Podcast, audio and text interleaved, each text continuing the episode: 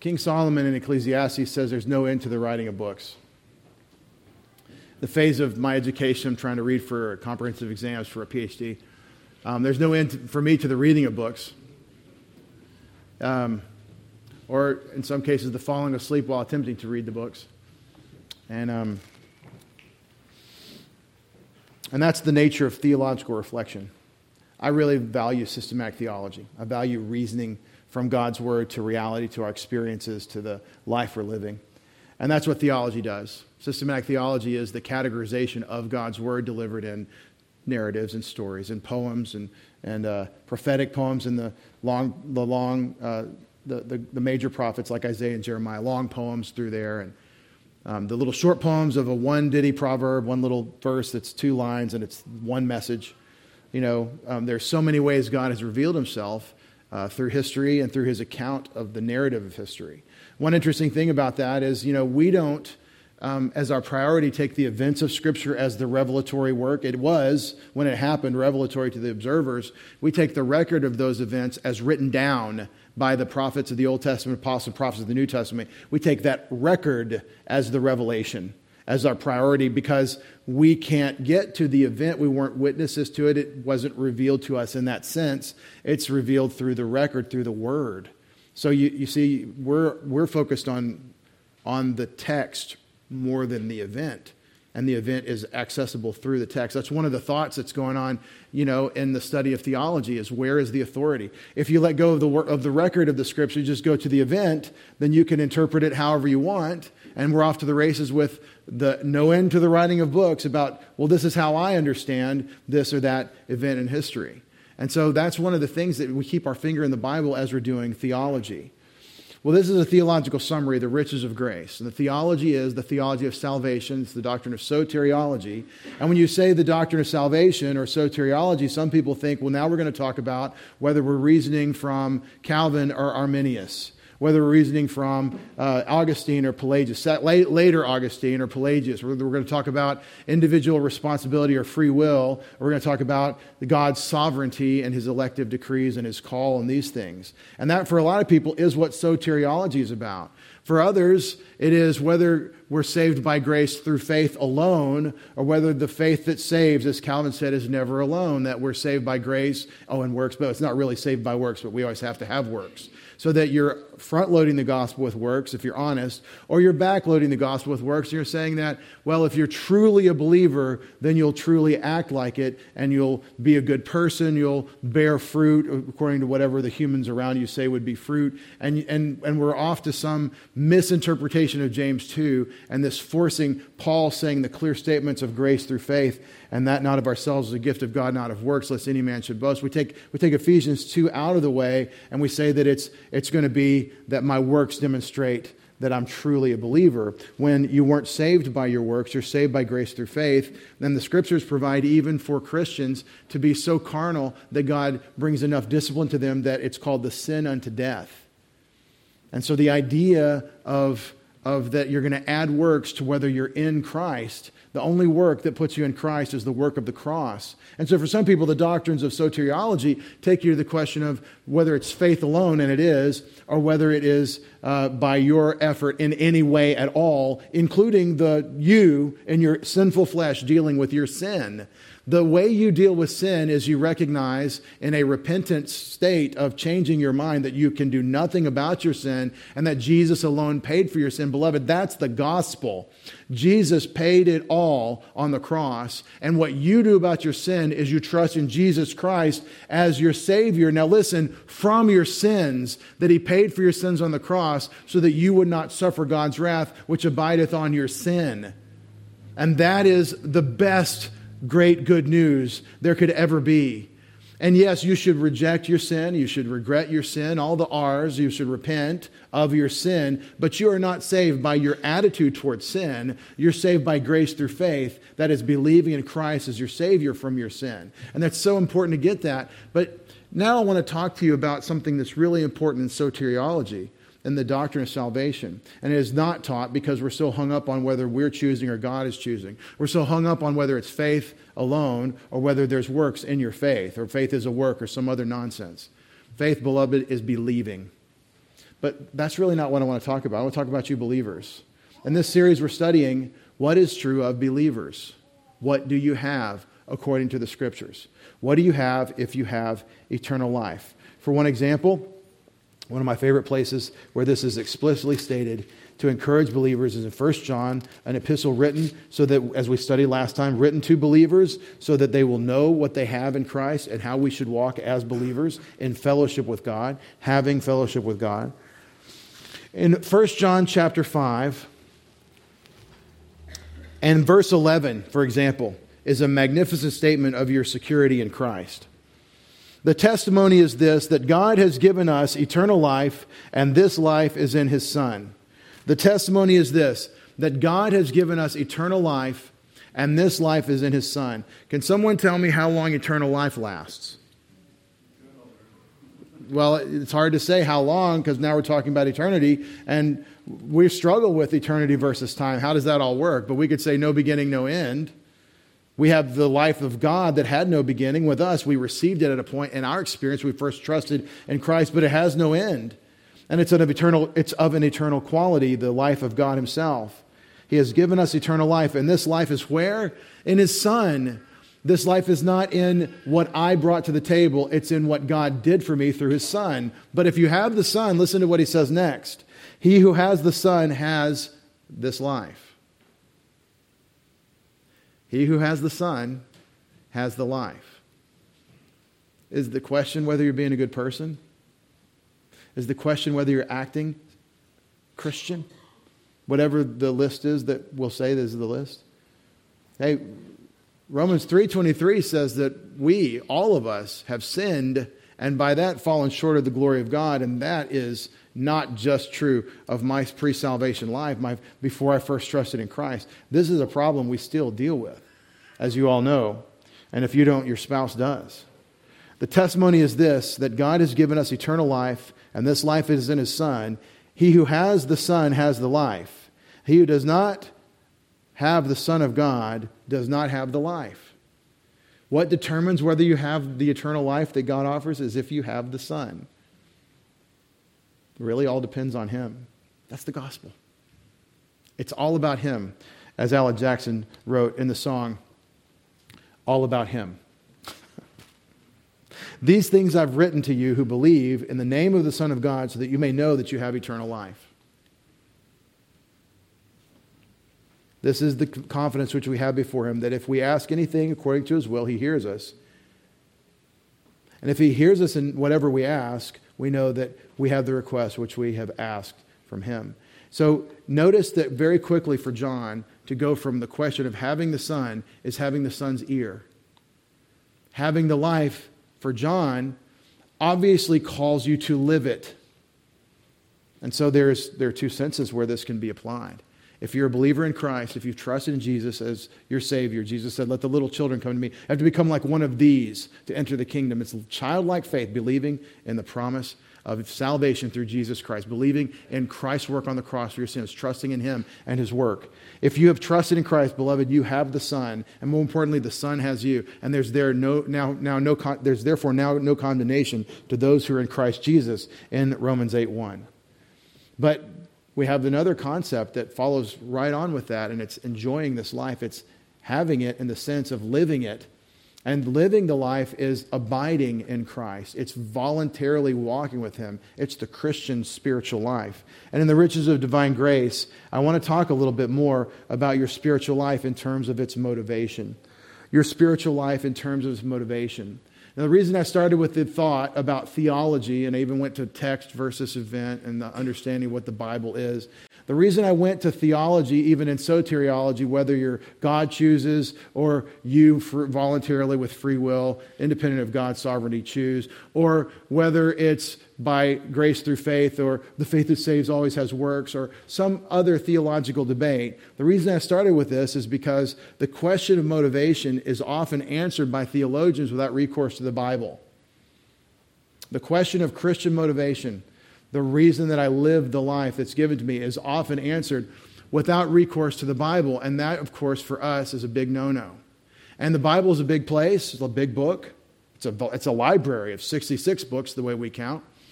And so the, and I say that because the Hebrew Bible, they count it as 22, but the way we divided that out, it's, six, it's, uh, it's uh, 39.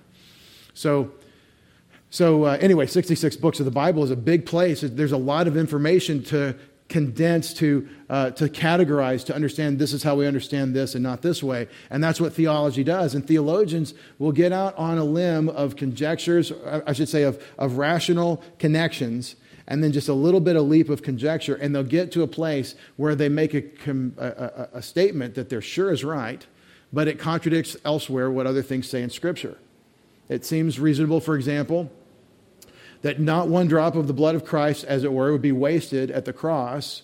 And so, for that reason, it seems reasonable to say that the ones that Jesus died for on the cross were only those who were the elect that Jesus paid only for the sins of the elect. It's a rational conclusion someone might draw from many thoughts about the efficiency of God and his arrangement, and that only those who believe in Christ are saved, and that those people who do so are the elect, and all that reasoning.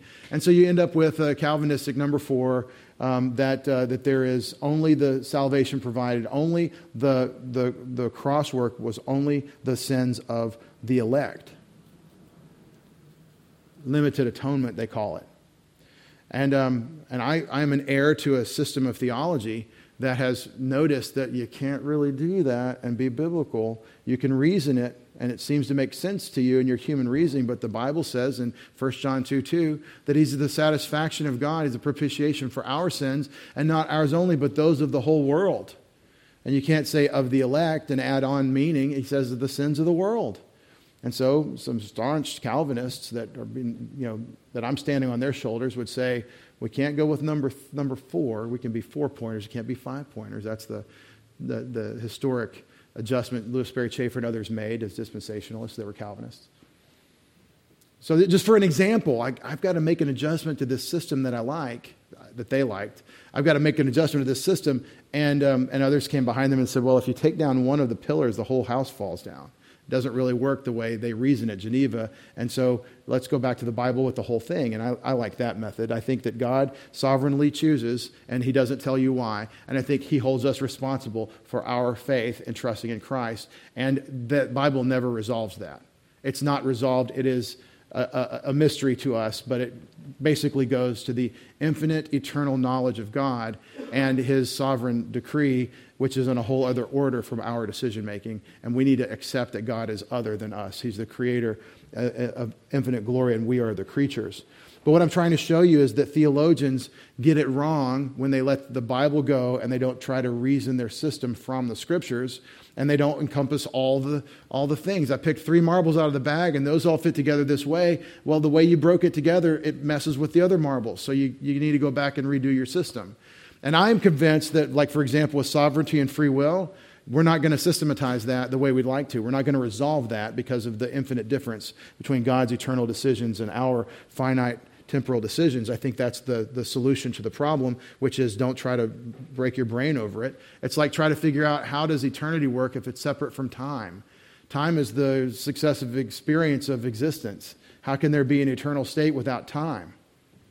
I'm not talking about someone measuring it with a clock. I'm talking about you are here now, and in the future, you'll be in a different situation because you have moved forward in your experience. And, and I, I don't know how to reason that. I've read a lot of theologians on it, they wear me out. And uh, hopefully, I'm showing you that there's always a need to go back to the Bible and say, what does the Bible say about the question? And part of the skill of theology is asking the right questions. What is the right question to ask?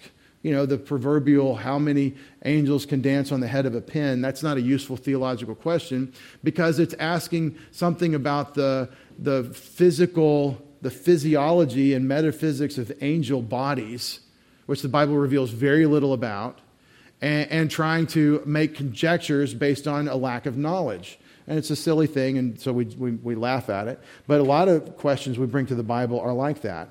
But I think the Bible does answer a question what it says about your Christian motivation.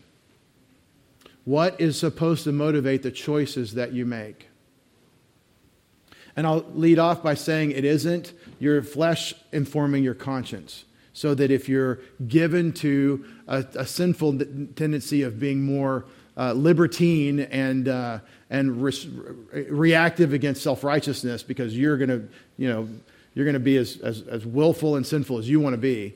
That tendency that some have in our sin natures, that's not going to be the basis for biblical motivation. But neither is the tendency to build ourselves and our sense of righteousness on the sense that someone else is, is less righteous than we are, and we've got our five rules and we keep them. And the legalistic tendency of self righteous arrogance in our, in our sin nature that other people are more tendent struggle with. And I think that one way historically we can kind of portray this is Luther and Calvin, the Luther Calvin summary. Luther scholars and Calvin scholars will both cringe at what I'm about to say, but as a non Luther or Calvin scholar, I like to summarize it this way. Luther was known for kind of saying more if the scriptures don't prohibit something, then it's allowed. You can see how the tendencies of his, you know, that's very free. And Calvin was more of the tendency to say if the scriptures don't allow it, then it's forbidden. That's the way it's, you know, the, the, different, the different temperaments are kind of portrayed by these great leaders of the Reformation. You could say, well, which camp do you fall into? And the answer needs to be not what Luther thought or Calvin thought, was what does the Bible say? And I've given you a false alternative, a false, it's not one or the other. The reason we do the things that we do, uh, I'm, I'm going to propose two main ones and one that kind of follows. The two main reasons are because we believe in God and because we love Him because we believe in God and we love Him. I'm going to demonstrate that from the Bible. And um, I've started with theology, but I've really started with the Bible. I'm answering a question what does the Bible say about Christian motivation? And I want to answer that question from the Bible because here's what happens I want God to bless me. So, what can I do for God to bless me? Well, right there, you have a motivation that is already established. I want something for me. And one of the great touchstones of the scriptures is if you hang on to you, you lose access to what God wants to do with you. I want God to bless me. Well, then, then let go of, of your expectations and go fully in faith and love for what God wants. And that's real relationship with Him. So, launching from that question of, of motivation, let's define it. I believe motivation can be defined this way. This is what I think it means why we do the things we do. I think you can get a lot more fancy, a lot of, lot of fancy ways of saying this, but I'm trying to be plain since I'm just meat and potatoes here. Your motivation is sort of the under, under, underlying reason behind an action that is kind of helping you do what you do. Why did you just scratch your ear?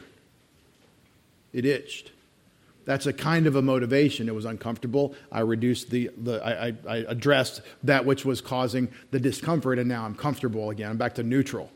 And, it, and interestingly, on the scratching of your ear, it was really uncomfortable. You scratched. That felt really good to scratch it, but now we're back to, back to zero. We were at a negative, we're at a positive. Now that's, but, but the reason you did it, that's your motivation. Under motiv- motivation, that's a, an interesting concept, and I don't want to get into emotion and psychology at all. I want to talk about the Bible. There's the, this other note, related notion in our language called motives. What are your motives?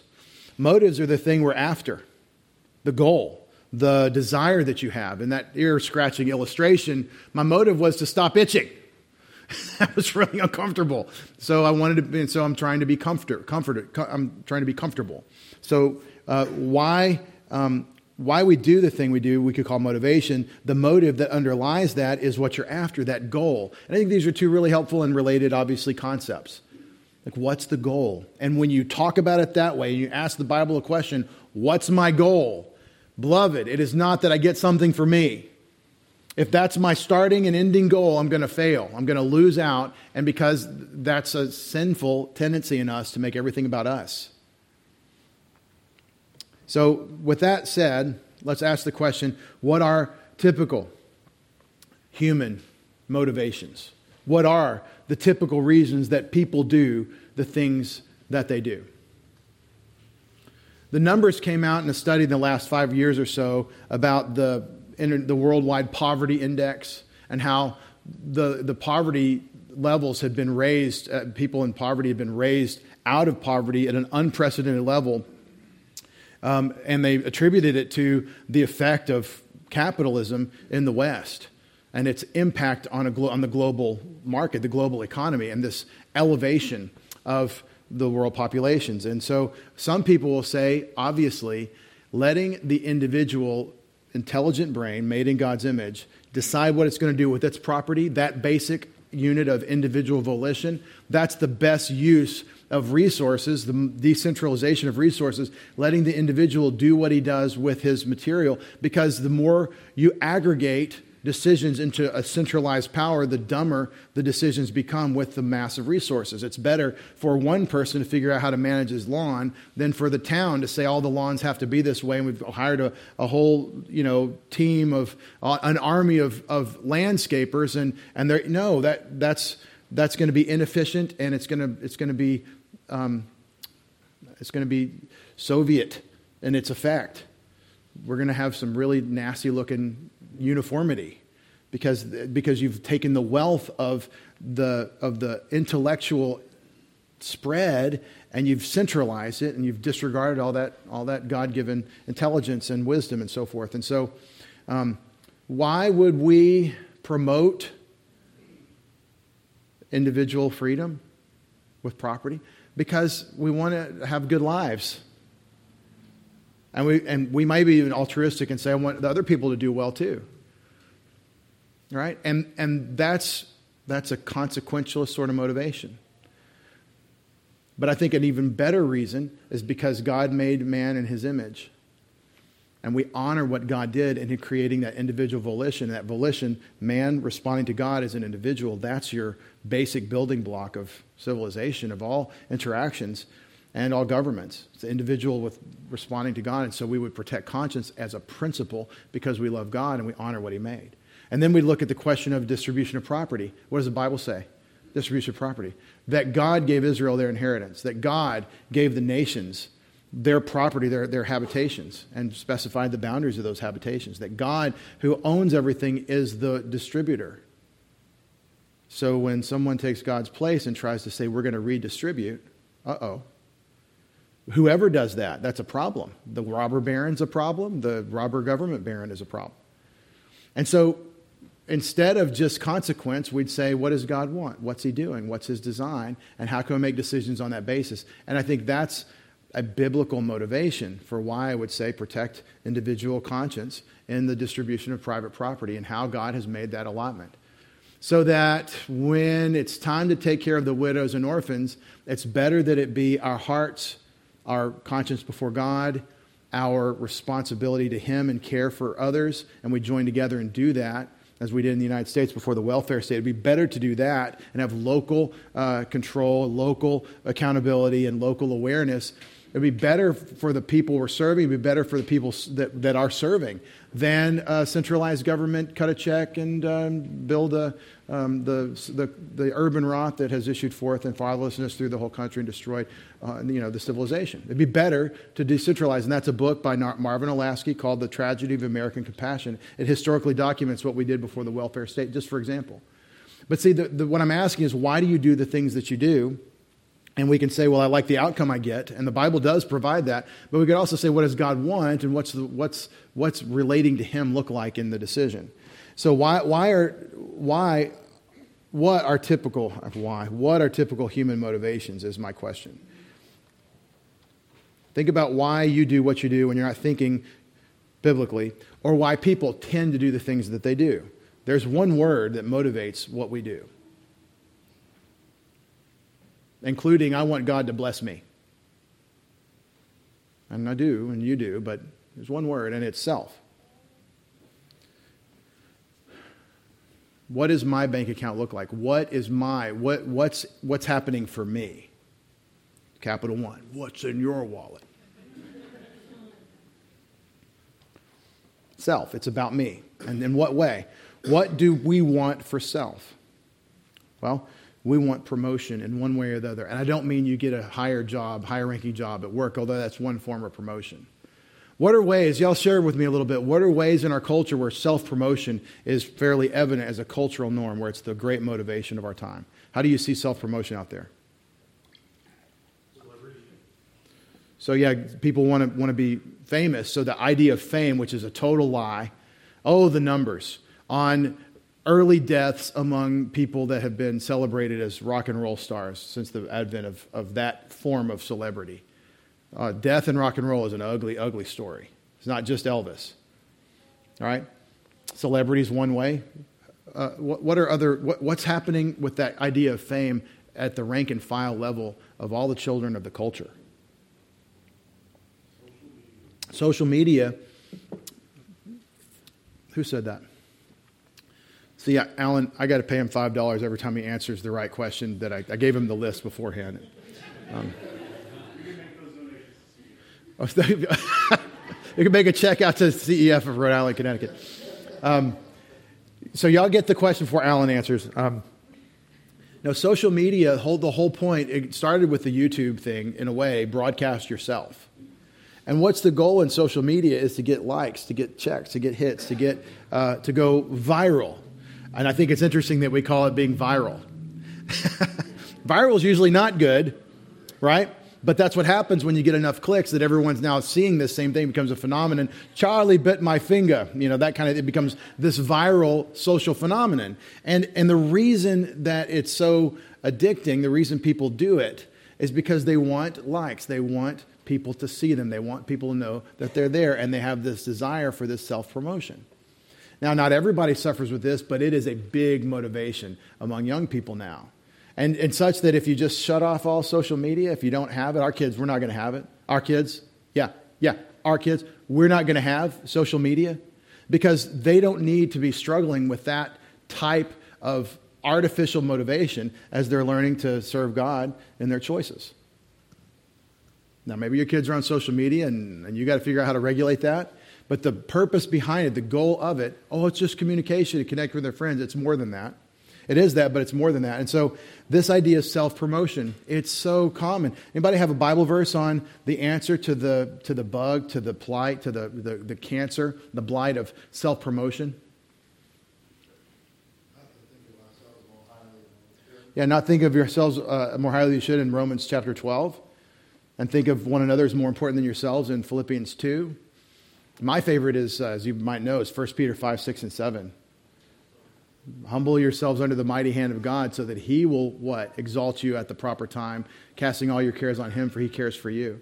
We have this desire for promotion. I think that there is a God given sense that has been corrupted by sin, but sin always turns us in on ourselves. We are motivated by wealth. All of us are, and I mean all of us human beings. I don't mean the United States of America, I mean all people. Every time somebody says in anti Semitic tones, the, the Jews, they want the money. I saw Iraqis tell me that over in Iraq, and I said, Do you not like money? You Iraqi people here in the hospital, y'all don't like money? Well, we, we do. We, we like money too.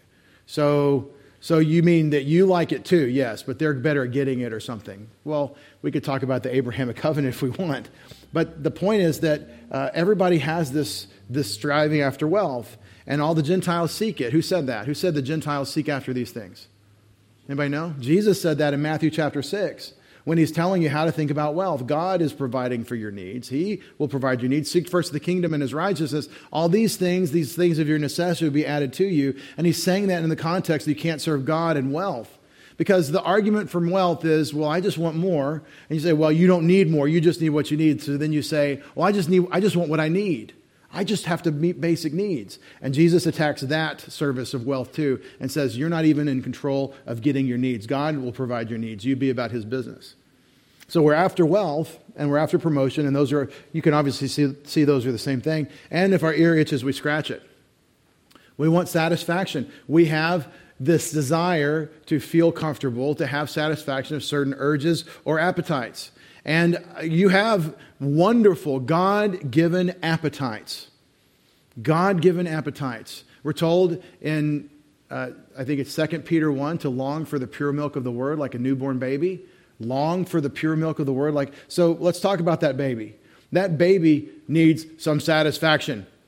All he, in my case, or she, whatever a girl is, uh, we can't have them. All he wants, all she wants, is to eat. And they're not even conscious of this motivation, this desire, but they have it. They want to eat. And it's a God given appetite. Because guess what happens if they eat? Survival. It's excellent that they do that. And so when you when you see what Peter does with that God-given appetite in our bodies, and he says, You are now commanded to long for God's word like a baby longs for milk. That's, a, that's not a, a, suggestion, that's a command. Wow, I, I need to make a choice about what I long for, what I want in life. And it's a different way of thinking, I'm sure. But there, there are these motivations we have of satisfaction. We have God given appetites. Hormones cause a God given appetite that is satisfied by God's design in His beloved and beautiful covenant institution of marriage. There is a legitimate appetite, and it's very similar to hunger for food. And, and we're wrong to deny the legitimacy of that appetite. It's not wrong to be hungry for food, but it's wrong to oversatisfy it. You overindulge, and then you get the problems that are associated with overindulgence. It's wrong to satisfy the other God given related similar appetite with an illicit satisfaction. Am I using enough syllables to talk to you, moms and dads? It's, it, it's a God given appetite, but it's got a right, a right application, a right satisfaction. And, but we don't think about what God wants with that satisfaction. We go after our own way to please ourselves. And the Bible's full of examples of how that's the wrong choice. Hopefully, you understand where we're headed. Jesus provides a counterintuitive rationale about self serving in Matthew 10.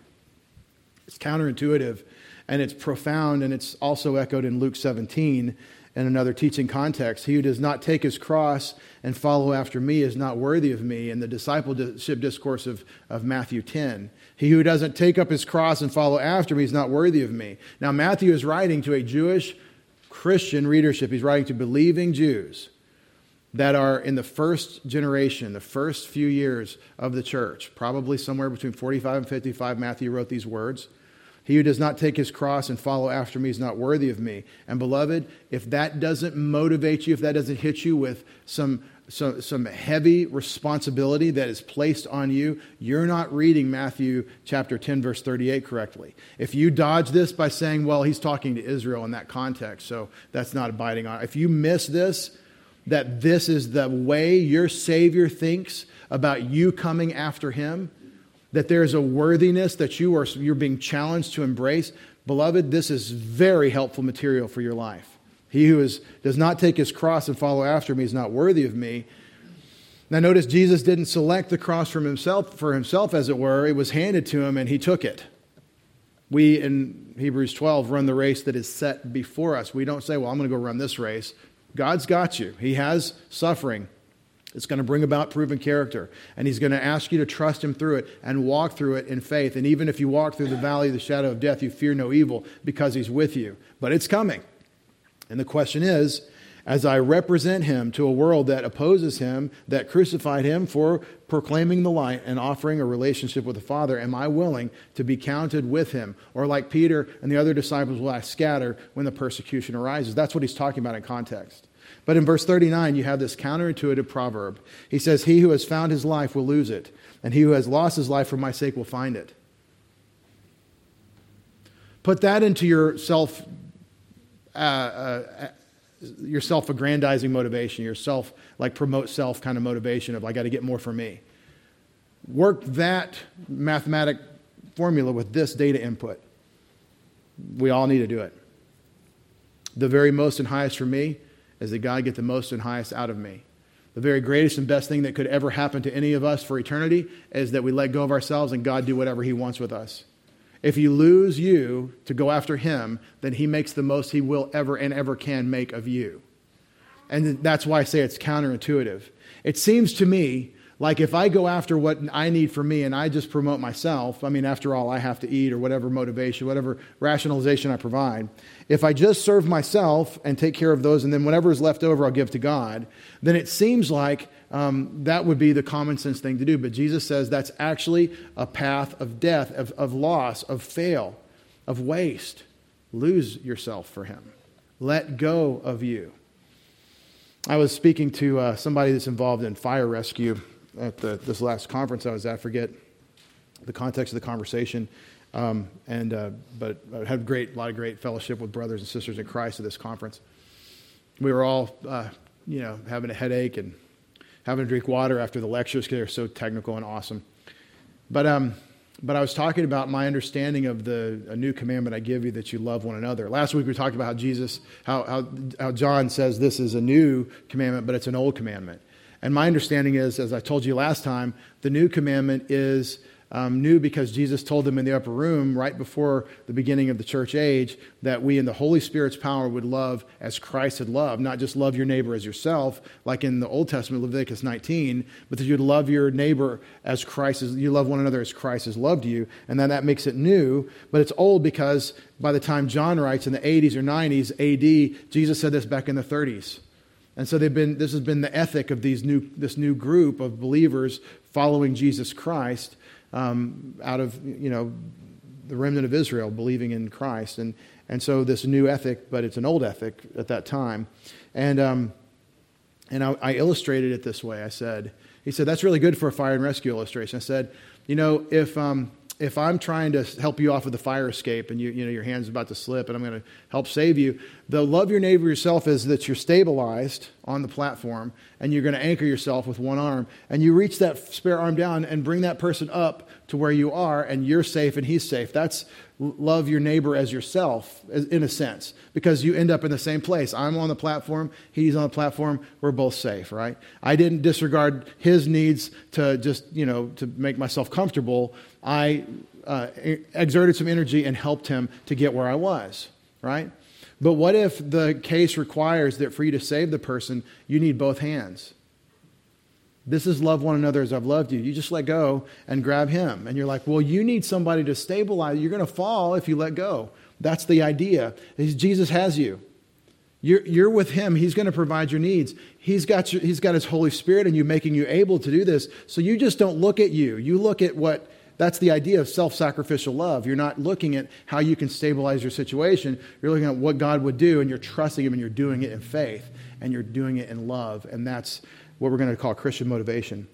But this is, this is radical. I know I'm describing a radical way of thinking. The, the giving of the Macedonians out of their poverty overflowed, Paul says, in their liberality. And my God will supply all your needs, he tells the Corinthians, according to his riches and glory in Christ Jesus. And so, that one way to talk about this is giving. It's obviously not my favorite thing to talk about with this, but, but think about it. Um, let you go to disregard what you need to retain for yourself and think about what God wants.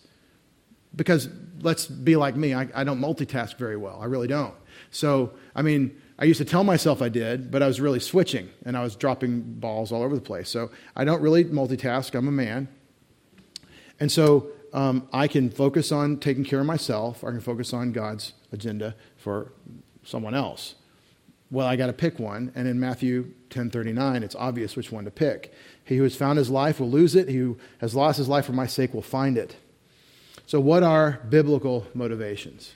I've, I've surveyed the way we think from the flesh, including I want God to bless me because it's about me. When uh, we have this proverbial statement in the Psalms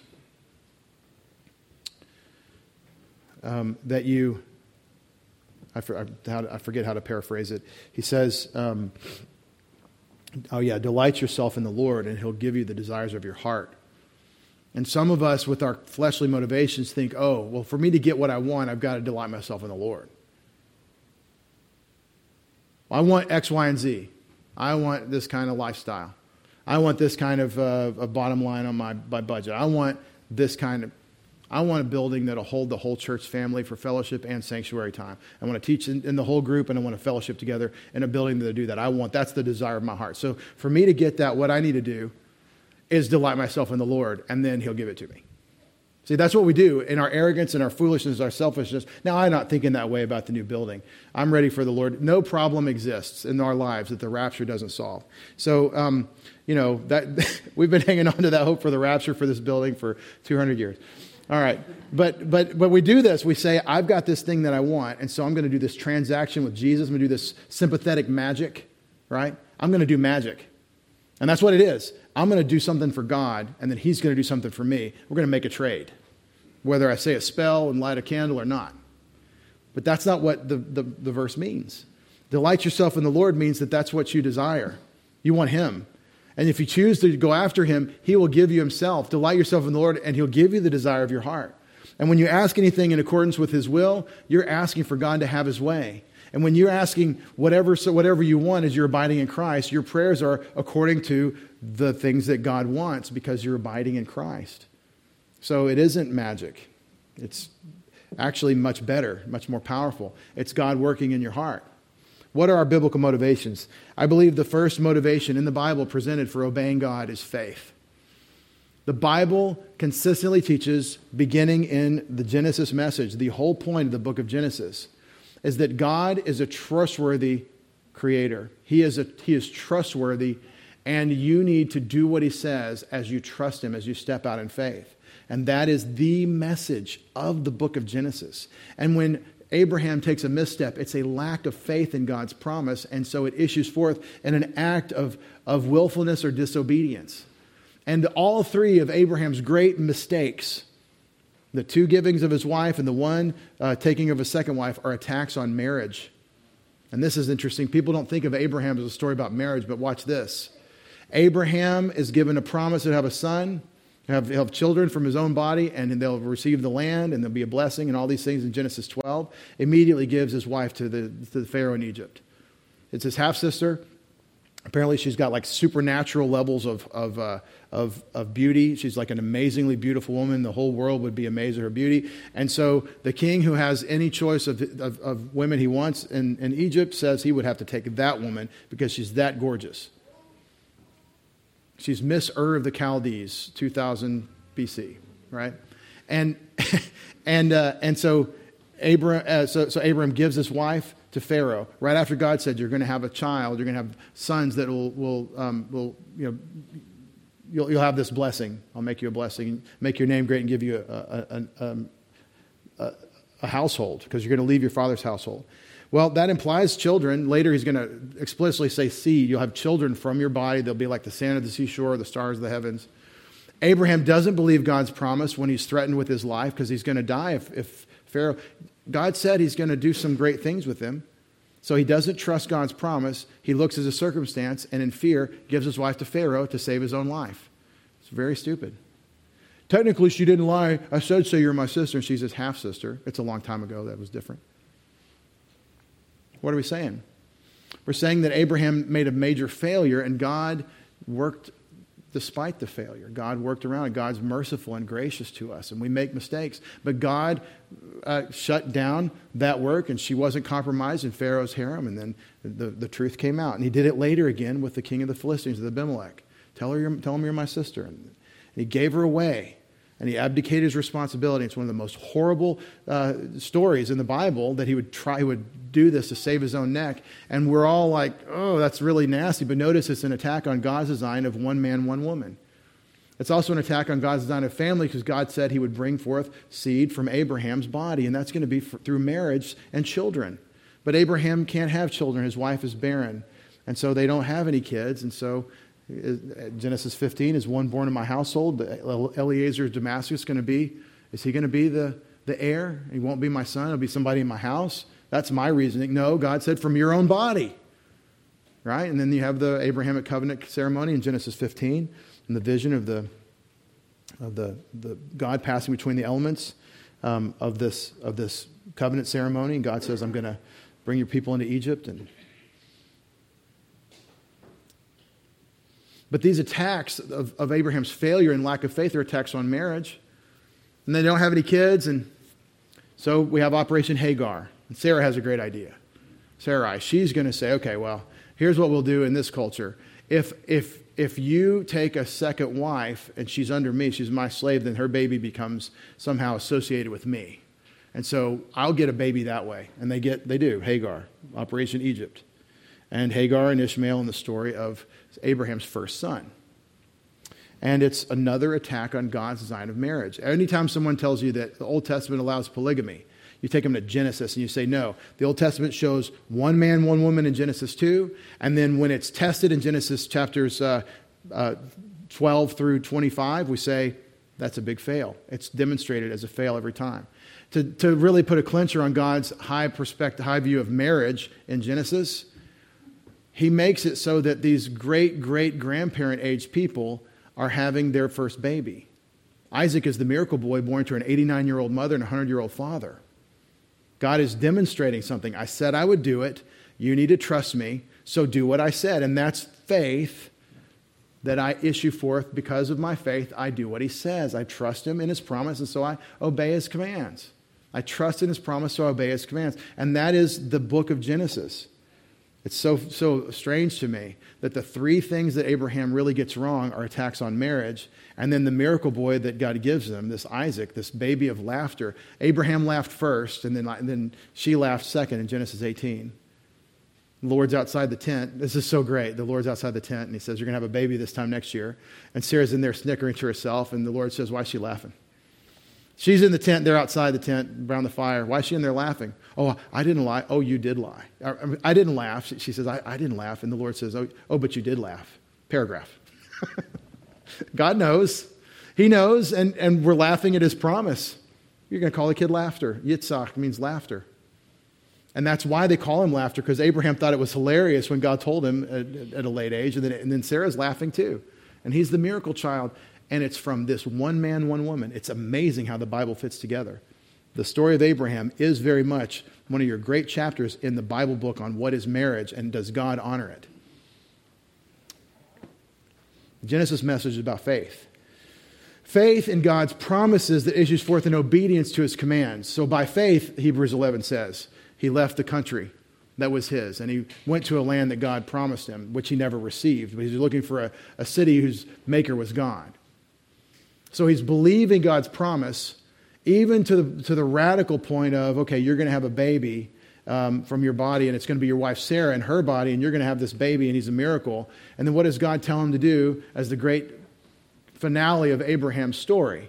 In Genesis 22, you take your son, your only son, whom you loveth, whom thou lovest. You take your miracle child that we've waited your whole life for. You go take him to a mountain I'll show you in the mountains of Moriah, a place I'll show you in the mountains of Moriah, and you offer him as a sacrifice. And in that story in Genesis 2, there's no, uh, who was it? Um, George C. Scott. Oh, why, Lord? I can't stand. And the camera angle is like over the top of Abraham, and he's like spinning around. I can't stand the. No, there's no drama in the way Moses narrates the, the story. Yes, sir. By this time, Hebrews 11 says, he expected a resurrection.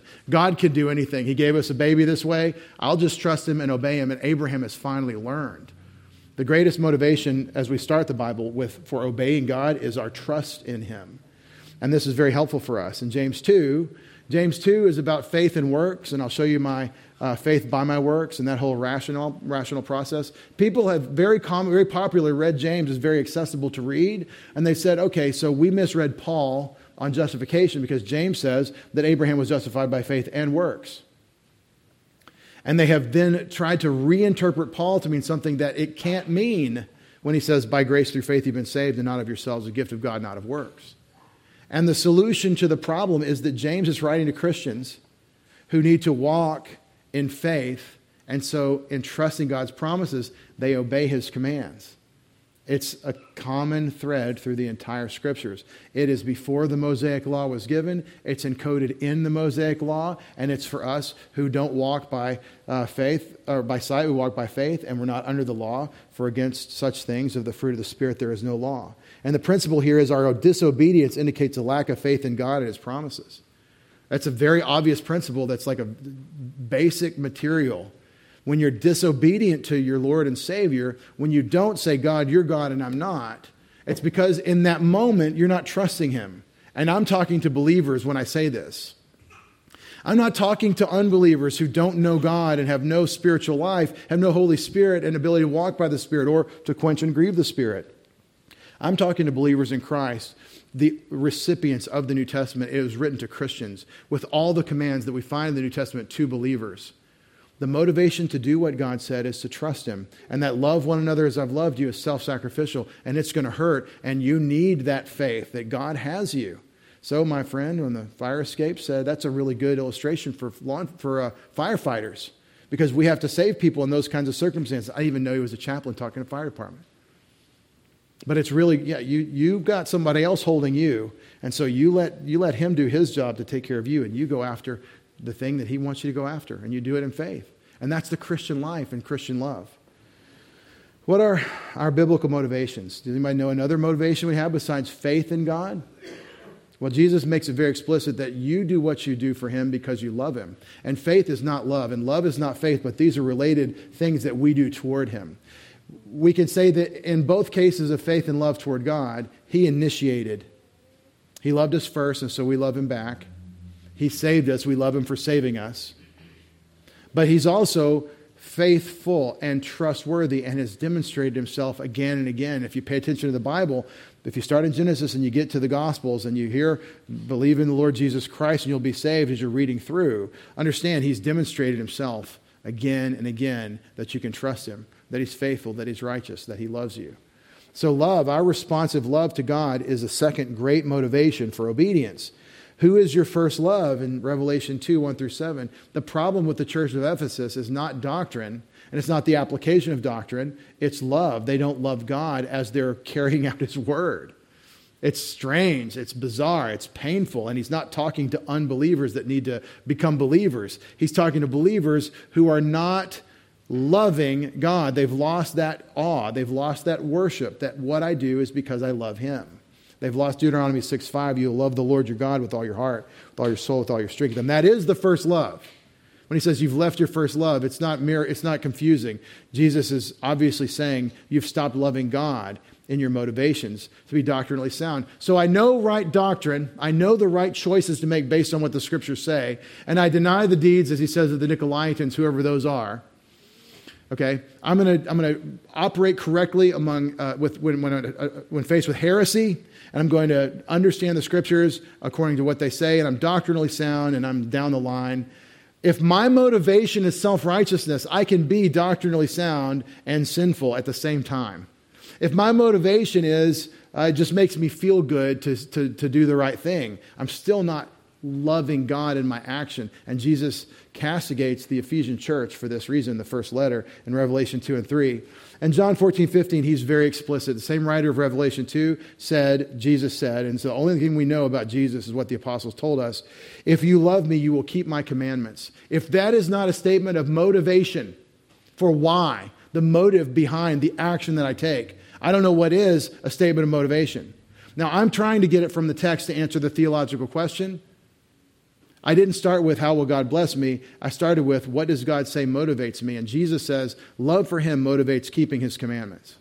If you love me, it's a condition, then it's a logical conditional, then you will keep my commandments. Prior issue is loving him. The way I demonstrate it is in obeying him. I once had a friend tell me I really struggle when people say, uh, start talking about Christian obedience. It really sets my teeth on edge. And I said, why? And he said, because people think that they're going to do what God said out of the energy of the flesh, that they're going to do it from their own sinful resources instead of in the power of the Holy Spirit as they abide in Christ, or as I call it, the Christian spiritual life, the empowerment that God gives us as we walk with Him. And my answer is Jesus said, If you love me, you'll keep my commandments. Jesus, that's the only answer. So your theological concern about works of the flesh among Christians, well taken. That's right. We walk by the Spirit, not uh, according to the flesh. Right? But still, beloved, you believers empowered by the Spirit of God, you're commanded to love Him and so obey Him. If you love me, you will keep my commandments. Verse 21 in John 14, just to grab these, to kind of cherry pick these verses in the, in the, the narrative there of Jesus' words. He who has my commandments and keeps them is the one who loves me. He who loves me will be loved by my Father, and I will love him and will disclose myself to him. Let me ask you a question uh, based on John 14, 21. Can you have fellowship with Christ if you won't obey him? Can you expect that Jesus disclose himself to you if you won't obey him? That's a statement of relationship, by the way. You have to have mutual disclosure. You have to communicate yourself to the other, and the other to you to have a relationship. Can you expect that's this is the defining passage on fellowship that First John elaborates on. Can you expect fellowship with the Lord Jesus Christ if you're disobedient to him? No. All right, so let's do some more theology real quick. Just do some correlation. If I disobey Jesus, what's that another word for? Yeah, it's sin. Okay, Walk by the Spirit, and you will not be able to fulfill the lust of the flesh. What's another word for lust of the flesh being fulfilled in my choices?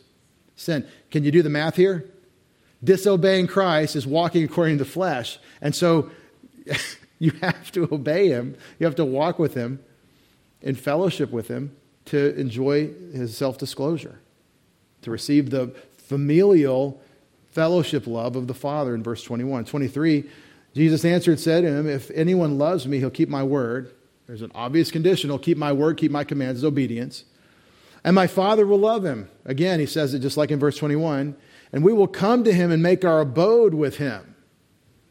Now, that statement is very powerful, and some have said, well, this means that the, you become a believer. This is talking about if you, if you believe in Christ as your Savior. It doesn't say if you believe in Christ, it says if you keep His commandments. Do not tell the non believer, do this, this, and this. Don't gossip. Jesus commands us not to gossip.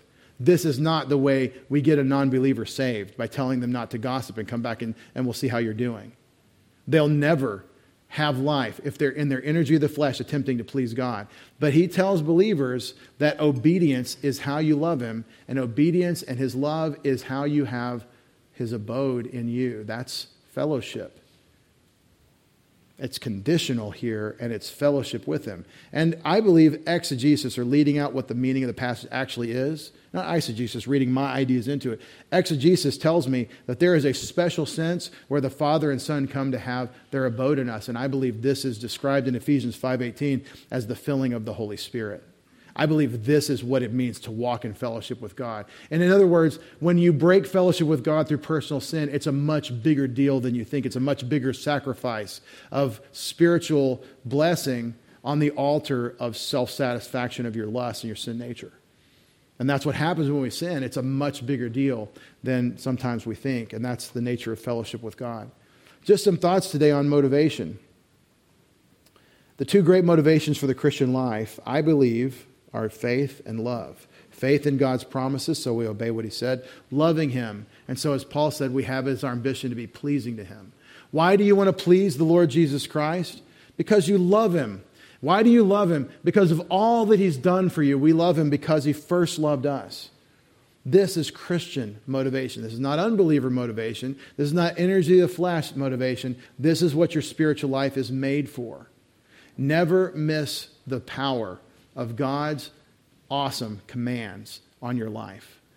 The commands of God for your life include being filled with the Spirit. They include walking by the Spirit. They include loving one another as Christ has loved us. They include, in fact, bearing the fruit of the Spirit according to 2 Peter chapter 1, where he says, supply these qualities that Paul says the Spirit grows in you in Galatians chapter 5.